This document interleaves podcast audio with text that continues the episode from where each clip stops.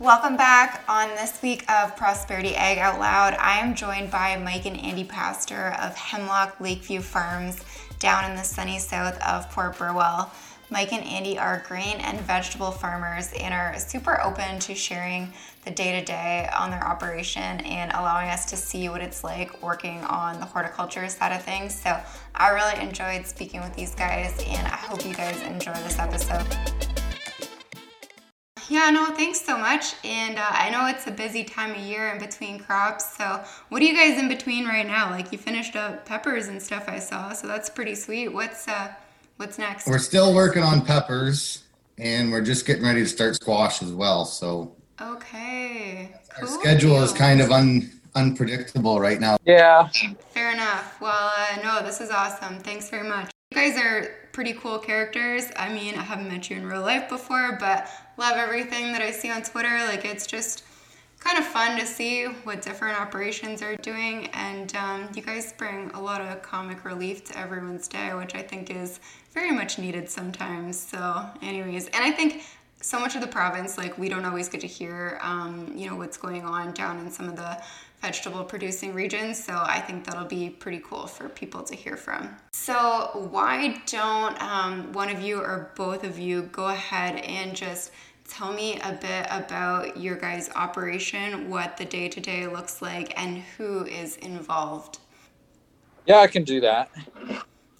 Yep. So basically, what we do on our farm is we uh, we grow corn, beans, cucumbers, um, peppers, jalapeno peppers, and then we have a little bit of squash, and then some rye in that too. We don't really count rye as a big crop or anything like that because we mostly use it for a cover crop. And then we also have a little bit of ginseng. So yeah, so what we do, we normally, and Mike's a pioneer dealer also. So awesome. So What's we, going on? Yeah, we got lots going on. So basically, we normally start getting busy right around April I'd say the middle of April because where we are it warms up quick and we're on sandy soil so we can normally get on the ground pretty quick and yeah we basically go right till december then it's pretty much nonstop we'll have a little bit of slow time in between crops maybe like a week or so but but yeah that's basically it Good deal. And so, so both you guys, and then who else is involved? Is is there uh, like is your dad still involved? Have you got kids old yep. enough to start helping you yet? Yep. No, it's uh, it's me, Mike, and my dad, and my mom. Well, she does all the bookkeeping and everything. Yep. My dad's he's pretty much in a management role. You know, he doesn't really do the physical labor. He still does all the spraying, but that's about it. And uh, but he helps on all the time, so so yeah, it's it's a, basically us three doing everything. So yeah. Awesome. Yeah. What's going on? Mom is definitely she's the financial advisor, the HR person. Um, kind of keeps everything together, especially when you got three boys working day to day. Um, That's a lot to keep track of. There can be some conflict sometimes, so I guess she's the glue that keeps the operation together. Add peacekeeper to the list. Yes. Awesome. And then, um, so do you guys have hired help as well? I mean, you know, typically, you know, there's lots of labor involved when you get into some of those vegetable crops. So, what does that look like for you guys? Yeah, so we do all of the cash crops of the corn, soybeans, just ourselves, me, Andy, and Dad. Um, but when it comes to the vegetables, we have, and it depends on the year. This year was a little different because of everything, but we can have 30 to 40 people. Wow. Those are hand picked and uh, the peppers are transplanted. So we have a pretty big labor force for about cucumber harvest is six weeks. Um, pepper squash, we try to get it in two, three weeks. So for the amount of time, we have quite a bit of labor here. Yeah, so mostly, I guess, yeah, obviously right at planting and then um, mostly a harvest. And what about like kind of in between, like in some of those summer months, then like do you have individuals that you'll hire for the entire season or do you just have them specifically at harvest, say? Yeah, basically here we're in a pretty diverse area where there's lots lots of vegetables grown. So what we have here is like there's asparagus. So and that normally starts right when we're planting corn. Okay. So probably like May 1st or something like that, they start picking asparagus. So what these our workers come up from Mexico. They're German Mennonites, and yeah, they come up for basically spring and summer. And they like to get out of here by October, but they'll work. In, yeah, yeah, they'll work in they'll work in asparagus first, and then once that's done, then cucumbers start up. So then okay. they'll come into cucumbers, and then uh, once cucumbers is done, that's when the peppers come on. So yeah. Okay, gotcha. So this year threw us a bit of a curveball. I think a lot of us that are just strictly in the cash crop business have been a little bit um, immune to some of the struggles that you guys have been facing as far as the labor force, just with COVID restrictions. So, has that, um, like, how has that impacted you guys personally, or maybe what you've seen with some of your neighbors in the area? Uh, well, for instance, we kind of when this started in the spring, we anticipated having labor issues. Yeah. Uh, so our volume, we planted less, knowing that, knowing right. we might have trouble finding harvest at all. And even with planting less, I know our cucumbers instead of four crews, we had two and a half. Yeah. And our peppers, uh, we're still short people, but the people we have working are making more money because they're having more crop to cover.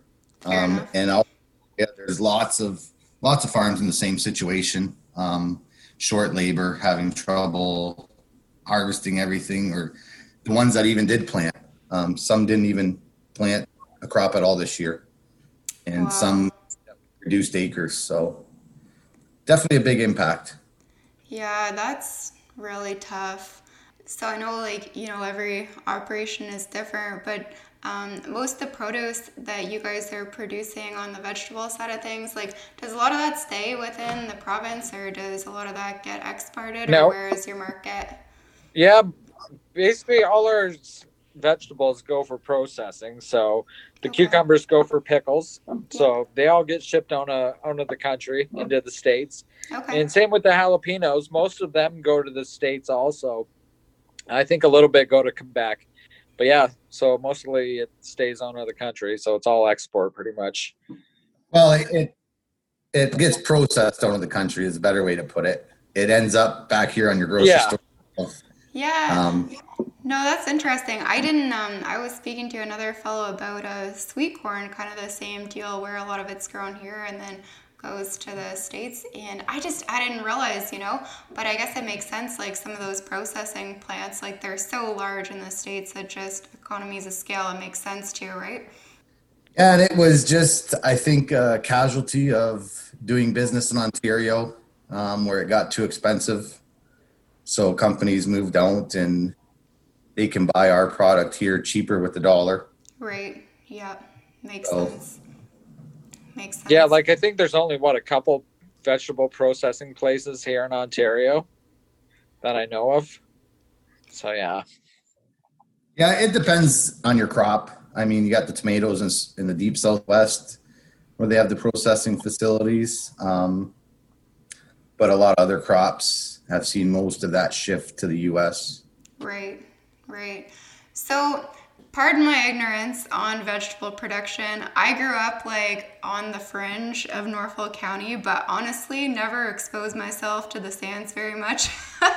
Consider myself more of a clay girl. And so, um, like, vegetable production isn't something that I know a lot about. Um, you guys have a like a pretty diverse array on your farm but like you just mentioned too like in the deep southwest like you get more into tomatoes and stuff. So when you're making decisions about what to grow in your region like are there certain crops that do really well where you guys are in norfolk? Or is it you know more just um, like an economic decision kind of like it is for cash croppers where it's like oh you know price of corn wasn't as good this year so i'm going to grow edible beans instead i guess uh, how does how do those decisions get made well, basically, we can grow anything on our sand. You know, it doesn't matter what vegetable, but since we have the cucumber cucumber grading stations around, yeah, that's what that's what we choose. Like we used to grow tomatoes. Okay. I think when me and Mike were kids. Yeah, and uh, just because there was a plant in St. Thomas that was up and running, but it's since closed down. It didn't last that long. but uh, yeah, basically our factors are just, you know, where the market is and where we can take it and how close it is. Because yeah, we can grow anything. Yeah. So yeah. Okay, good deal. And like, what about the ginseng deal? Because that, my understanding, you can only grow ginseng once on a particular piece of ground. So are you guys just trying to kind of like rotate through acres as you can? And what's involved with growing a ginseng crop? Um, ginseng is, yeah, so you can only grow it once in a in a parcel of land forever. Um, they are working on research to try to change that, but um, the primary market for ginseng is Asia, and uh, with everything going on in the world, that market is kind of in, unstable right now. I guess is the most polite way to put it. Yeah, ginseng is a very labor intensive and management intensive crop. So generally, you're looking at three, four years to harvest. Okay. Um, and it's a lot of work putting up the infrastructure because it requires shade to block the sunlight. Um, it only 20% of the sunlight, or else it'll die. Um, and basically, they're saying that as soon as you plant a ginseng seed, all it wants to do is try to die. Your purpose is to try to keep it living. Um, it's definitely very susceptible to disease. So there's that frost, and there's very little insurance coverage on it. So it's it's a high risk, high reward crop. Let's say Great. um, it, you need a lot of labor to. There to isn't grow. much reward in it right now. well, I mean, obviously, with a bit of a labor shortage and a bit of a market uncertainty, yeah. Yeah, Yeah. yeah, there was a lot more that went in probably like the past five years, just because the price of ginseng, like I think that was like five years ago, was like all time high. You know, guys were making tons of money, but uh, since then it's basically down to cost of production around there. So At yeah, best. at Yeah. best. So A lot So, of yeah. work for uh, cost of production, eh? yeah, yeah, but it goes in cycles. So who knows? Yeah, we don't have a lot in, and with with the ginseng, my uncle, he's it's all grown at his farm, so he's the one who basically takes care of it. So, Okay. yeah, yeah, Good deal. Well, heck, that's why you diversify, right? So, yeah. Yeah. So being on like uh, some pretty sharp sands down there, like I'm assuming water is your biggest limiting factor, unless you've got you know like a kind of a wet sand down there, which does exist. But um, like, do you guys get into irrigation much, or what does that look like for you? You asked earlier about the vegetable production, and yeah, there's there's three main factors that go into it, and that's your climate and environment. Yep. Your so it would include your soil type and a water source. Um, without water, grow nothing here. Um, Yeah. It can it can turn into a, a desert. I think some years I joke that you'd have a hard time producing a good cactus crop. Oh gosh. So you need water. yeah. Um, and there is some pockets of like what you said, a little heavier um, sand that is capable of hol- holding moisture. Mhm. But for the we are on sharp sand, what we call sharp sand. Um, so if you don't have a water source, you could be in trouble. Um, even with a lot more corn and soybean production in the area over the last 20 years, um, a lot of those growers who are simply corn and soybeans are putting up pivots, or else they're using the old style um, reel irrigation that they had back in the tobacco days or for vegetables in their cash crop um, production as well. Yeah. Yeah. So, like, have you guys started to irrigate your cash crops as well, or right now is it just the vegetables that you're working with? Yeah, it's just the vegetables right now, but we've been lucky the last couple of years because we've caught timely rains. So yeah, like things are actually looking really good compared to an average year Yeah. where we are. So so yeah, Yeah. we've been getting lucky. Nice, nice. Um, and then so like the irrigation, um, like are you guys all pivots then with some spring fed ponds, or how are you guys set up for irrigation with the vegetables? We're all uh, reels, so we Okay. have travelers. Yep. Um, so we have that for the irrigation, just because of the acres and how we rotate our crop. It's easier to move Right. them from. field Yeah, to and like- You can't find a square field in in our township. So yeah, there's yeah. yeah, so yeah, that's why we don't have pivots right now. So No, So, that yeah. makes sense. For sure, Yeah. that makes sense. Good deal. Yeah. So, like, the vegetable crops obviously get managed a lot more intensively than your corn, wheat, and soybeans. But have you found yourselves, just because you have some experience, like managing those vegetable crops more intensively, has that carried over into your cash crops? Like, do you feel like you babysit them maybe a bit more than other folks would that don't have that vegetable production experience? Um, the horticulture side is definitely more intensely managed. Um, but I would say fundamentals of growing a crop are the same, whether it's a cucumber plant, a pepper plant, or a corn or soybean plant. Yeah. I think just in general, as a sector, the grain and oil seeds is becoming much more intensely managed. I think the days of just planting a seed in the ground and spraying it once and then coming back in the fall and harvesting are over. I know 30, 40 years ago that might have been the way it is, or 20. Um, but now I think there's a lot more pest pressures, uh, disease pressures. So I think basically it's the same. And we're monitoring crops much more differently today than we ever did before. And there's so much more money on the line. It costs so much to grow um, anything anymore. Yeah. So farmers are they're taking they're managing their crops much better than we used to. I think. Yeah, no, that's a really good point. You're right. And I think, you know, as we um, progress towards higher and higher yields, I always look at things as like a percentage, right? And so, like, that percentage of having disease pressure, pest pressure, it's always, you know, it's, it's greater if it's, you know, a 230 bushel corn crop versus the 130 bushel corn crop of the days past, right? So, yeah, that definitely makes sense for sure. So, just driving through Norfolk, areas that you guys are in, um, like you mentioned some of the crops that you guys grow, but what else would you see just driving through the countryside that's kind of unique to um, some of those sands down there? Well, this area in particular, I think, and I I don't have it on me, but there is a chart for Norfolk County, and it shows all the crops and Yeah, and they're in Ontario and Canada. But right around here, uh, so we mentioned cucumbers and peppers, a lot of those, asparagus, strawberries, um, pumpkins, squash, ginseng. ginseng, um, definitely your corn and soybeans, yeah, Yeah.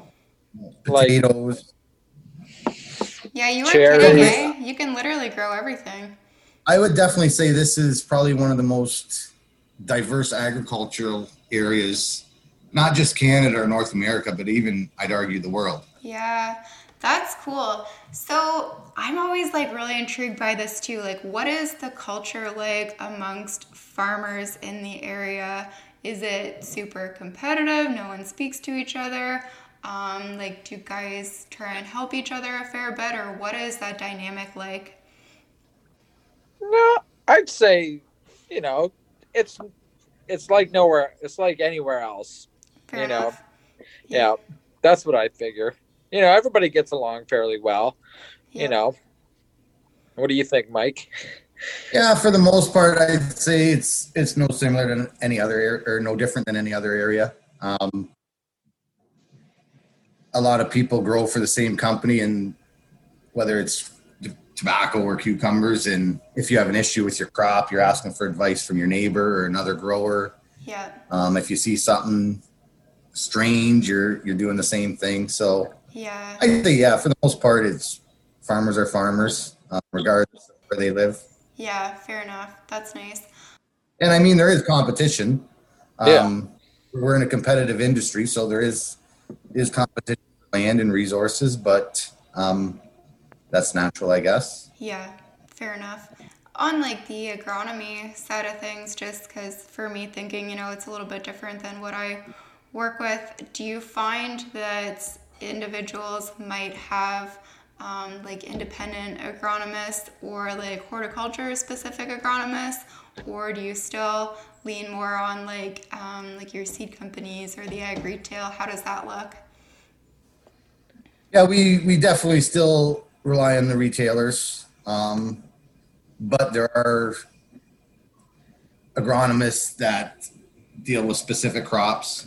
Um, we deal a lot with the buyers of our crops. We work Okay. together and the agronomists and uh, the Ministry of Agriculture, um, the University of Guelph, all those in combination um, through research and and different funding in that. Got you. So bit of bit of a team approach then. Probably like maybe more Yeah. play, more players probably involved in the operation than um, I think. Like Yeah, because- would see. Yeah, I think so. Um, like our company itself, there's a program with the cucumbers that monitors downy mildew, and there's a whole network that monitors it from the states as it's coming up and entering into Canada. And there's, and it's a program through company we grow the cucumbers for, um, after in the University of Guelph, and they have scouts that come out and check fields weekly to keep an eye on it and monitor it. So, yeah, there's a pretty big network behind it. Yeah, that's probably that's pretty cool. Yeah, and like And- the agronomists down here that work for the retailers, like they're top notch. You know, like they don't just know corn or soybeans; they know pretty much everything. So, so yeah, that's a big help too.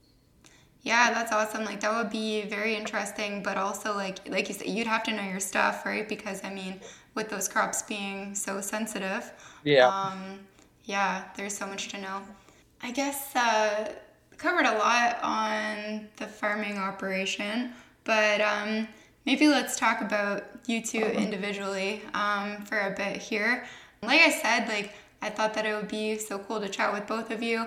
Like I haven't met either of you before, but I think um, I love what you both do on social media. Like I think it's great that you're always sharing what you're doing on farm. Like it's pretty lighthearted. There may be some, uh, you know, like I said, some comic relief for the rest of us to see, but also like you share some of the challenges too, which um, which I think is pretty cool.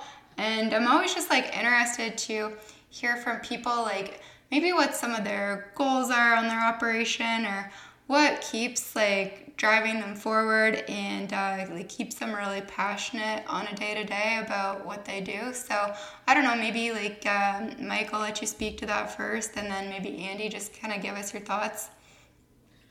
Yeah, I don't think we really ever set out to, especially with social media or that, a goal. It was just kind of sharing what we did and and trying to be genuine and real. And Yeah, I think people recognize that. And there's a there's a demographic of it who found it interesting and liked seeing it, so we went with it. Um, yeah, I think that's all we really try to do is just show what we do and how we do it and why. And as you get more people interested, even from the farm community who aren't familiar with those crops, um, I think it's a learning experience. We're lucky enough here that we're in a very diverse area. And through the seed sales, I meet farmers from all different backgrounds. So I kind of have an understanding uh, of many different sectors, but by no means am I an expert in dairy farming or livestock farming. Um, so from them when they put stuff up. So I think it's just a, a good learning tool. Um, and yeah, you gotta have fun. Um, you're waking up every morning dreading the day, you're not looking forward to it.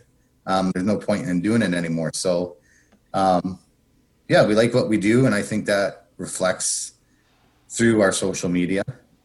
definitely. Yeah. We're brothers, sure. so so in real life we fight. Uh, so yeah, and that's that's where mom comes in as a peacekeeper sometimes, but and uh, fight, and we like to give each other a hard time and rib each other. Um, that's what brothers do, I guess. yeah, yeah. It, it works out good because Mike does his own thing, and I do my own thing. So we're basically the only time we're together is basically in in uh, grain harvest, you know, and soybeans and corn. That's basically the only time. So where we actually work right together, and uh, yeah, it can be challenging some days, you know, because Mike he like he drives a grain cart, and I'm the combine driver, so.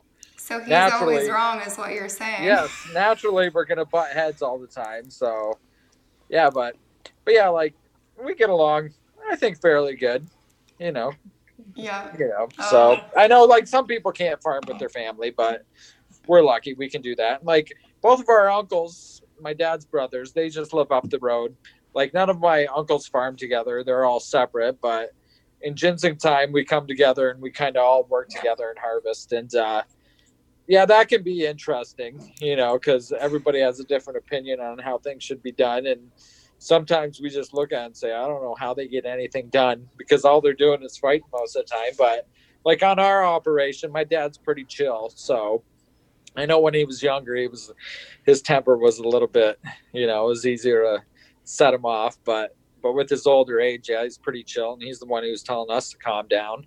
So so yeah, so yeah, so we get along pretty good. And yeah, with social media, I never even had uh, the intention of going on Twitter or anything. It was my wife who got me on there. And I was like, why would I want to go on Twitter and see, you know, what celebrities are doing? Because that was the time when that's what Twitter was, it was just celebrities, right? Right. But uh, then we started going to more and more meetings, and like the people speaking, they're like, hey, follow me on Twitter. So so yeah, that's how like we've been on Twitter for probably ten years now, and uh, yeah, we've been at it for a while. So, but yeah, it's fun. You know, you meet a lot of cool people. You know, like we're doing this podcast right now. We probably wouldn't be doing that if we weren't on Twitter. So, so yeah, it just it's fun to show people what we do and how we do it, and you know the different things. So yeah, you know, like a lot of people, they're real interested in the vegetable stuff. Personally, if we had a thousand more acres, I wouldn't even want to grow vegetables just because of labor issue. And, you know, your summer's pretty much shot. You can't do anything. So, but yeah, people like it. So it's different. So, yeah. Yeah, it is Yeah, that- right? And like it's it's maybe so like ordinary for you guys, but like I mean, look at me. I'm just like, how do you grow peppers? so it is pretty cool. Like I think it's great that you share all that for sure. Yeah, the, the the horticulture side is far more labor intensive, so that's why Andy appreciates work when you can sit in an air conditioned tractor cab and listen to the radio all day. He doesn't uh, Yeah.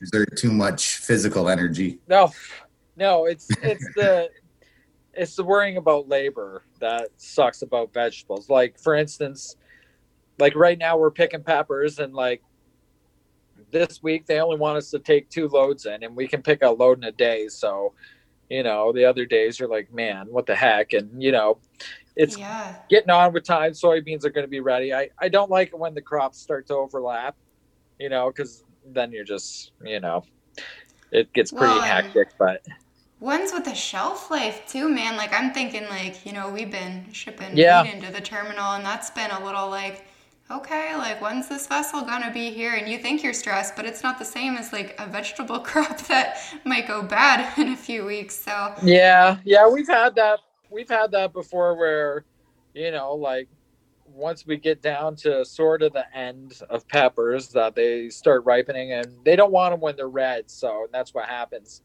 So yeah, we've had that before, and yeah, it sucks, but there's really not much you can do. But yeah, yeah. Yeah, vegetables vegetables aren't like corn or soybeans where you can just store them in a bin. So yeah, no. that's how, and that comes with the management and how much you're going to grow each year too. Is you want to Yeah, make sure like- you, what you grow. before you know like this is kind of nice this covid thing how we you know we planted less it's a lot less stressful like sure we're not going to be making as much money we know that for sure right off the bat but it's a lot less stressful because you can just manage it and then you have some free time still you know Mhm. so that's kind of nice but yeah Yeah. Uh, it's it's no less kidding. stressful now until we see the bank account in the winter. So we'll see Yeah, what's fair stressful. enough. Oh, So, like, okay, maybe a bit of an aside. Are there any, like, stories that ring a bell? Like, just, you know, maybe first time growing a certain vegetable crop? Or have you had any, like, real disasters, either with, like, um, a cropping season or harvestability issues or anything that comes to mind like that? Oh yeah, we've had, of course, yeah. Everybody's had disasters. I remember the one year. This was probably about five or six years ago. We were growing butternut squash, and we put in like 40 acres, and that's all hand picked.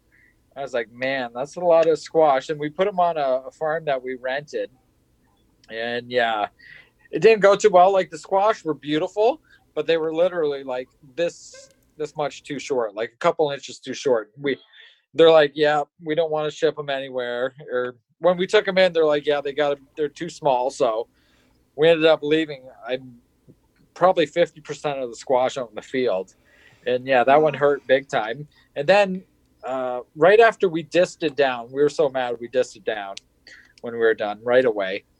Yeah, I think it froze like two days after, and then they called us up. They're like, "Hey, do you guys have any more squash to bring in?" And we're like, "Are you serious?"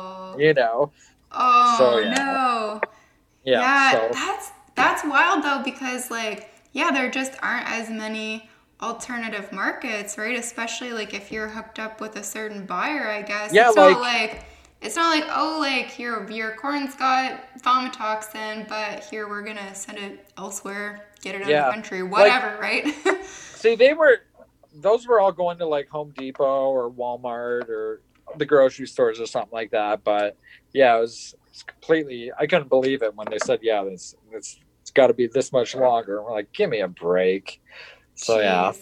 Yeah. Yeah. Yeah, for anybody Walmart- listening, for anybody out there listening, you might not want to go to Home Depot for your vegetable needs. Just, but um, I was thinking well, that was for squash. So like like dec- decorations, right? Like Yeah, it was for decorations. Basic girls that are getting their like straw bales and such for Yeah. Thanksgiving displays. yeah, I think that's what it was going for, probably. So yeah, That's well, the truth is, when I see how much they sell corn and straw and different things for decorations, I'm thinking that's the market we probably should be in yeah. If we live closer to the city, man. instead of the food market. Yeah, Yeah, geez. Well, like, okay, so this year it feels like everybody is hitting up those roadside stands. So maybe you just need to, you know, put a display out at the end of the road. I yeah, think we so. would, but where we are during the fall, it's dead. So yeah, yeah.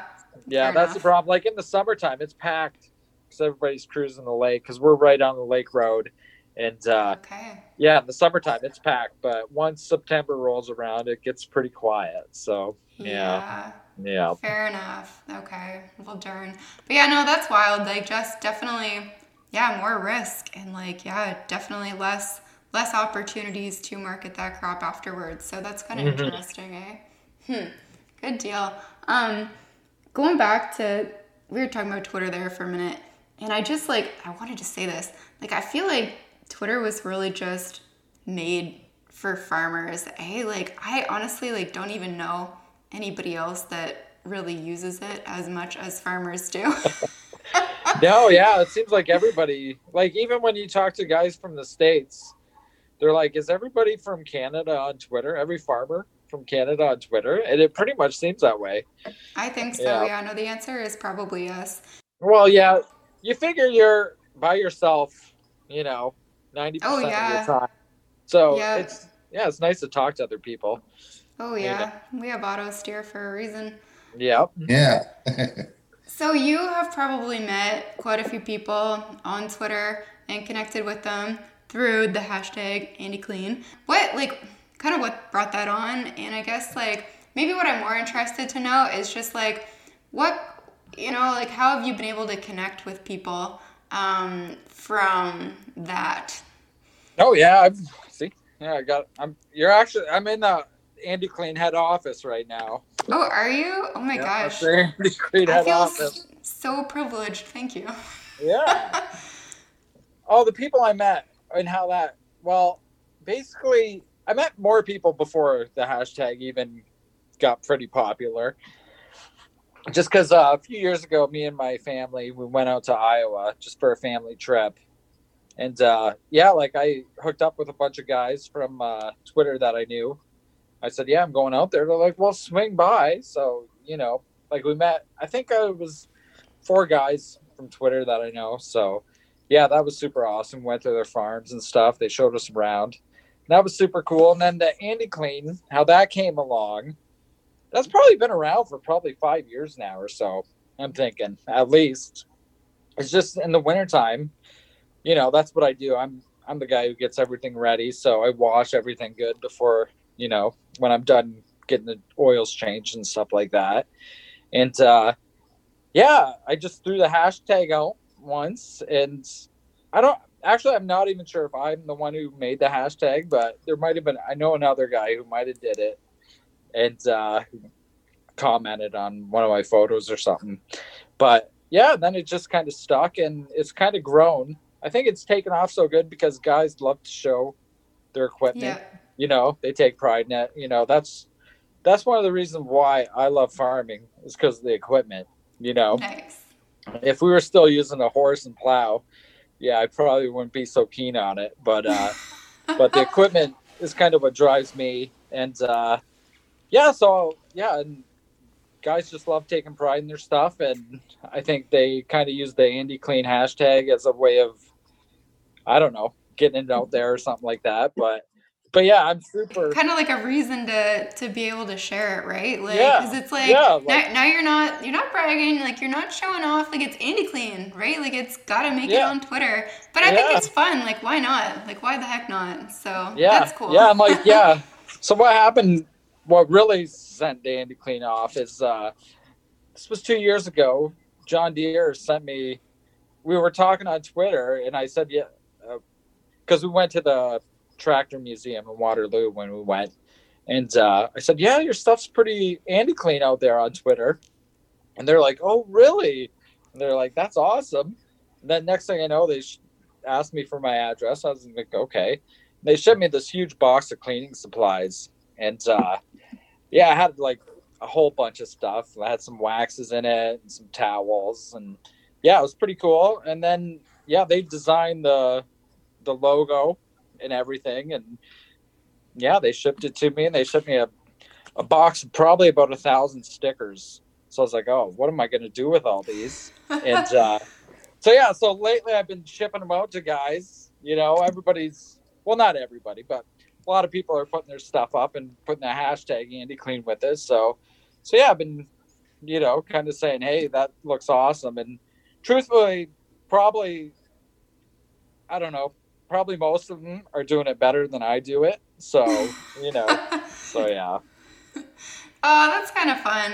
Just uh, pretty cool how how much access I guess like we have to everybody now, like in today's Yeah. culture with social media and everything, and just you know like even to be able to chat with those folks at John Deere, which I guess you could have before, but just seems like everyone's so much more accessible now. You can kind of find Yeah, like, like- who your tribe is, you know. So I think that's kind of neat. Yeah like i i like watch the us farm report and stuff like that and follow the people on there and stuff and uh like when you they start following you on twitter or you follow them and then you start you're actually talking to them you're like celebrities right yeah. and you're like holy moly this is so cool like i know the one guy who's on there all the time he's a trader his name is tommy Grisafi. and uh i actually got him to come up to one of the grain farmers annual meetings that's and cool. speak. And yeah, that was super awesome. Like he drove right up from Chicago and yeah, spent the night and had a few beers and stuff like that, then whipped right back. And then he had us down that was probably the summer after he was up. We went down and for the weekend and he took us to like a couple baseball games, took us to the Chicago Board of Trade. Just had a a blast, you know, and that was all from Twitter. So yeah, that was pretty cool. That's awesome. And I, I just like to point out, I think what I like best about Andy Clean is it gives me an excuse not to have to wash any, any more equipment. So That's Keep it up, Andy. Oh my gosh, so good. that's funny. Oh, I like it. No, that's cool. But yeah, like you said, like it's um, yeah, it, it's neat. Like people like to share stuff, eh? And like, how cool is that? You can just reach out to somebody on Twitter, and then uh, like all of a sudden, there's so much information and like wisdom and, and experiences that you get to draw from that you wouldn't have been able to normally. So that's pretty cool. And I think like uh, it's neat to um, I don't know if to have the confidence is the right word, but like just um, like the ability to like approach somebody like that and like take advantage of that opportunity. You know what I mean? Like I think that that's awesome that you guys have done that. Like you really seem like people that are very willing to connect with others, and like I'm sure that has really helped to enrich your lives as well with what you've gained from those relationships too. Yeah, yeah, it's pretty cool. Yeah, and like, see, if you were to see these people in real life, or half the people that you talk to on Twitter, you probably wouldn't go and approach them. It's just Exactly. that it's a lot easier to do it, you know, through a keyboard, right? So, Yeah. so yeah, so For that sure. also helps. So, watching um, some of these folks down in the States and getting to know some of them too, you know, kind of observing that, is there anything that you would say we could bring back to Ontario, like maybe some areas of crop production that we could improve here, um, just based on what you've seen done elsewhere? Well, we could definitely use their government programs. you know, if we had their government government programs, we'd be laughing right now. So that's the main thing. Like, I think we do things just as well as they do down there. Yep. You know, and like especially where me and Mike are from, like the yields we're getting on our type of ground, like the last few years, you know, it's unheard of. And like cover crop, this whole cover crop rage, well, we've been doing that forever on the sand plains, mm-hmm. right? Yeah. So yeah. So yeah, like yeah, like as far as crop production, I don't think, but you know, every little bit that you can learn or you know can help you big time. But yeah, yeah. I think if you put ten farmers in a room and each one was from a different region of North America, and asked them what they thought their challenges were and their threats, you would get very similar answers on each and every one of them. Um, right. And same with um, opportunities and where they think we can improve on things. I think for the most part in North America, farming is farming. Um, you wouldn't know unless you were told what region a person was farming in. So I think we're all kind of in the same boat, and that's maybe why we get along so well on things like Twitter, um, yep. because all are kind of facing the same same different challenges and and the way we grow things are very similar. Yeah. No, I think that's a really, really good point, actually. Kind of having a bit of a view that doesn't matter where you are. Like, there's so many other, like, sectors of industry. Like, we really are, like, pretty, pretty small, you know what I mean? And so I think that, you know, you may have local competition or whatever, but there still is, you know, so many similarities and it is really nice when you can just take the stance to uh, to learn from each other right? And i know uh, like when we travel for vacation or for a road trip or a weekend away one of the things we always try to do no matter where we are is get off the interstates or the expressways or the 401 those type of roads and travel back roads and stop at little mom and pop diners for breakfast lunch or dinner. And you know anywhere you go whether it's the states or it's different parts of Ontario, you always kind of feel like you're at home a little bit because everything is pretty similar, um, especially like the Midwest U.S., Southern Ontario, Eastern Ontario. Yeah, so, like when I went to Iowa, there, you know, we cruised a lot of back roads, and yeah, it just felt like at home, and it looked like at home too. You know, except it was just wall to wall corn. But yeah. other than that, you know, it's basically the same. You know. Yeah. So. Yeah. Yeah. Fair enough. Well, and like you're probably pretty well received, you know, when you stop in places and like people ask what you do and you say you're a farmer, right? Like you just there's kind of like um, like an instant level of respect and like understanding, I would say, probably amongst a lot of those small towns. So yeah, yeah. it's kind of cool.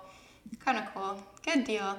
Well, hey, I'm not going to keep you guys forever, but is there anything that we like didn't cover that you really wish that I had asked or anything that you'd really love to share with everyone while you have a chance? I don't think so. I good think deal. You, are satisfied with that? I'm pretty satisfied. Yeah, it was pretty good. yeah, and I think uh, one of the things with us is we're we're pretty open, like to people. That we have a lot of people, if they're in the area, stop by and visit to say hi and take a look at things. So, okay, cool. anything anybody wants to know from us, feel free send us a message. Uh, send direct by. them to Mike. Direct your messages to Mike. yeah. Well, uh, yeah, we'll leave him as the spokesperson. yeah.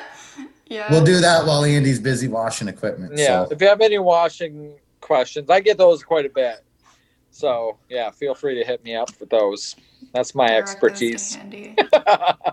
That's fantastic. Well, thank you both so so much. Good luck with uh, the rest of harvest. Hopefully, it is a good end to the season for you guys. Well, thanks a lot for having us on. We appreciate it. Yeah. All right. Thanks. Thank you for listening. I hope you've enjoyed this episode. For more episodes, please subscribe. You can find updates to new episodes on my Twitter at ProsperityAg0L.